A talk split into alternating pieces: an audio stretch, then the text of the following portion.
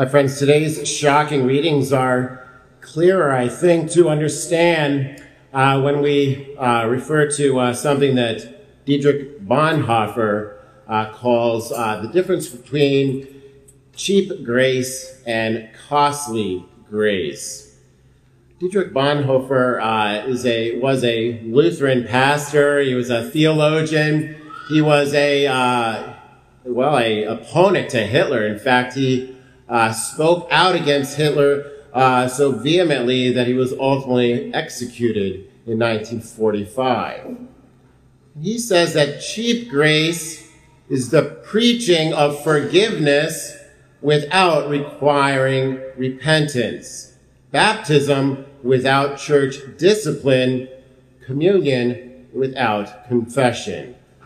Cheap grace is grace without discipleship grace without the cross, grace without Jesus Christ. Costly grace, he says, confronts us as a gracious call to follow Jesus. It comes as a word of forgiveness to the broken spirit and the contrite heart. Grace is costly because it compels a man to submit to the yoke of Christ and follow him. It is grace because Jesus says, My yoke is easy and my burden light. My friends, Jesus' words today are surprising. Perhaps not the words we would hope to hear or expect to hear uh, from our Lord, but no doubt we would have preferred something easier, kumbaya sort of message, but they are his words. Jesus is inviting all of us to reject cheap grace, to reject half-hearted discipleship. There is an uncompromising nature to our call as disciples. He's reminding us to pick up our cross and follow him, recognizing course, that we are broken, that we do need a divine physician. We are sinners in need of contrition.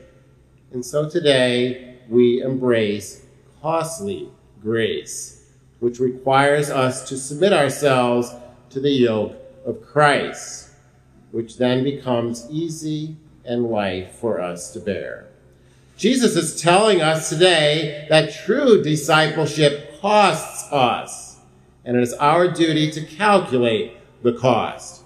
He's telling us that we all need a plan. We need a spiritual plan of life. He gives us this tower image. You know, discipleship is hard, he is telling us. It's difficult to truly follow the Lord.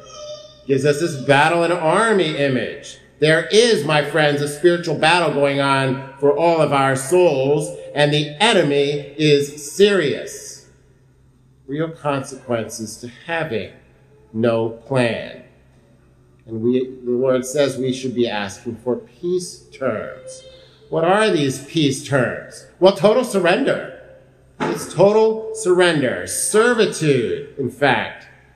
Surrender to be slaves of Christ. It's the same answer to the tower image as well. We can't complete this tower on our own, but he desires to complete it with us. The Lord is telling us that we cannot do this without Him. We must be all in. Our whole heart, mind, body, and soul. My friends, we may follow a lot of people on Twitter or Instagram or Facebook, right? Hundreds or even thousands we may follow. Jesus should not be one of them. He's not asking for that kind of commitment so easy to just click, follow another person. No, he wants us to be all in. It must cost us everything. It does cost us everything. He is saying that while discipleship does make us uncomfortable at times, and it is difficult, it is definitely worth it. Peace and joy and complete fulfillment as a human person, eternal happiness is the reward to truly being a disciple. He also tells us that we are not on our own in this journey. He wants to help us along the way. In fact, Matthew ends his gospel with these very comforting words I will be with you always to the end of the age. The first reading also should be very comforting. He gives us his spirit to help us along the way. He gives us his supernatural wisdom to help us in this journey. The psalmist, too, says that Jesus is our refuge. This is where, he is where we find peace. And by embracing costly grace, we will overcome the curse of the fall. The curse of the fall being the toil and burden of our work. By picking up our cross, we will be led to prosperous hands and prosperous work. And then so beautifully, Paul in the second reading, he speaks of the freedom that is his, even though he was in prison. He speaks of the freedom of this freed slave Onesimus that is ours too. That we are free when we enslave ourselves to Christ. Jesus isn't telling us to hate anyone today. With the God man who, while on the cross, said, Forgive them, for they do not know what they are doing, really want us to hate our spouse, and children, our siblings. With the God of love and mercy who told us to even love our enemies, really want us to hate our parents? Wouldn't asking us to hate our parents and our spouse, our children, our siblings be contrary to his constant message of love? To love the Lord our God with our whole heart, mind, soul, and our neighbor as ourselves. Didn't Jesus give us a new commandment? Love one another as I have loved you.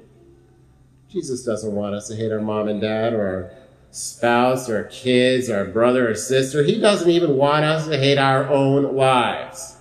For hate isn't exactly what he's expressing here.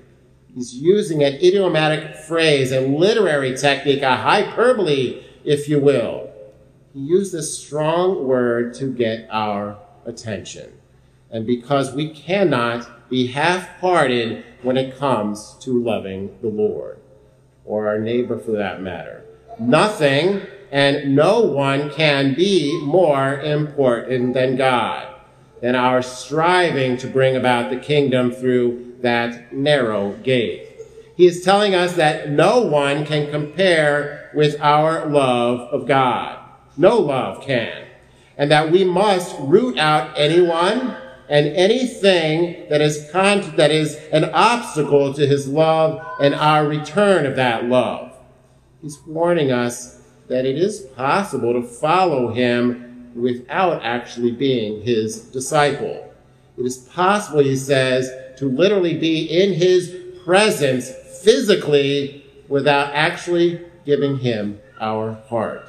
He's telling us that when we put family and friends, even our own life, before God, they become idols of sorts. And we then put the burden of being God on them. We put the burden even of being God on ourselves.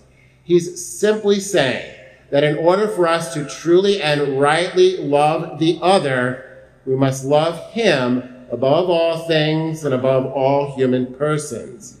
He's inviting us into the harmony that existed before the fall. That perfect harmony that existed between Adam and Eve and the Lord. That perfect harmony that, uh, well, the result of that perfect harmony, which was perfect harmony within themselves and with the other, in fact, all of creation. That is the hierarchy. God first, me second, and then the other. My friends, it is important to recognize that these words were spoken by Jesus during what we call the travel narrative in Luke's gospel. It's part of 11 chapters uh, in which Luke describes Christ's journey to Jerusalem, his journey to the cross where he would endure his passion and death, where he would reverse the curse of the fall, where he would raise us up to that of even the angels above them. It is within this journey that Jesus gives us so many great parables and speaks to us in other ways of what it means to follow him. And huge crowds did follow him for sure, following him wherever he went. No doubt the crowds cheered him when he was critical of Chorazin and Bethsaida for not repenting. Loud cheers from the crowd. You tell him, Jesus. And when he criticized the Pharisees, calling them painted tombs that looked good on the outside but were rotten on the inside, more cheers of agreement. Yes, you go, my Lord. When he spoke out against legalistic and nitpicking ways of the scribes, again, cheers of affirm- affirmation. Our Messiah rocks. But now Jesus stops. He stops and turns around and he addresses the crowd. He addresses all of us and says, If anyone comes to me without hating his father and mother, wife and children, brothers and sisters, and even his own life, he cannot be my disciple. No more cheering, silence, crickets. My friends, Jesus insists that we carry our own cross because he knows that in order to carry our own cross, our hands must be free of things and even other human persons. He knows that in order to love him unconditionally and unto death, we must pick up our cross as he did and follow him. Like Jesus, my friends, we are on our own travel narratives, our own journeys to Calvary, and we are invited to pick up our cross, to follow him, and to endure our own passion and death to self. It leads to true peace and everlasting joy. You know, many people desire to follow Jesus, but without the cross, without personal cost, without the sacrifice he asks of us. Yet, isn't this ultimately what the Lord is asking of us today? A total abandonment. Isn't this what he has been hinting at for weeks, really, in the lectionary? Do you think that I've come to establish peace on earth? No. I tell you, but rather division. Strive to enter through the narrow gate, for many will attempt to enter, but will not be strong enough. Go and take the lowest place. Everyone who exalts himself will be humbled, but the one who humbles himself will be exalted. My friends, these are, these have been difficult messages from our Lord. And we are, as he said four Sundays ago, invited to not be afraid because we are his little flock. We are his beloved little flock. And the Father is pleased to give us the kingdom. So we seek costly grace here in this Holy Mass. And we gird our loins and light our lamps and be like servants who await the Master's return. Jesus is inviting us to true peace and everlasting joy by rejecting cheap grace and by embracing costly grace. It must cost us everything to give ourselves entirely over to Him in total trust and complete abandonment, to truly enter into the new covenant. He sacrificed Himself for us.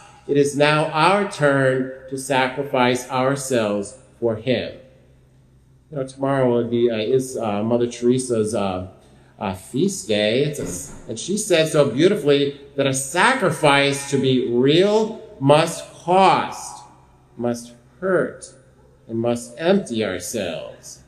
Give yourselves fully to God, she says. He will use you to accomplish great things on the condition that you believe much more in His love than in your weakness. You know, my friends, it seems odd, doesn't it? It seems that the Lord is using all his power and influence. He's going out of his way, really, to make discipleship as unattractive as possible. Speaking of hate, picking up crosses, who wants to hear that? Why would the Lord speak such a Well, perhaps to ensure that we choose him for his sake and not our own not because by following him we'll get some sort of comfortable life, we'll get consolations, these warm fuzzies that we seek. No, because we seek him.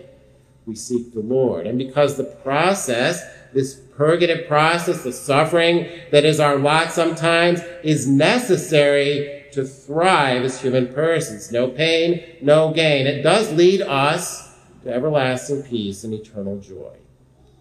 My friends, isn't it time right now, here in this Holy Mass, to ask for the grace to truly trust God's plan? Isn't it time right now to reject cheap grace and to embrace costly grace? Isn't it time to pick up our cross and follow Jesus in total abandonment and to truly be his disciple? You know, I want that. Don't you? Who's in? who wants to follow the Lord in total and complete abandonment. Let us lock our arms today in battle, here and now. Let's accept the grace of this beautiful Mass. Let us renounce our own will and submit ourselves to His holy will and to help Him bring about the kingdom. And may God be praised. Amen.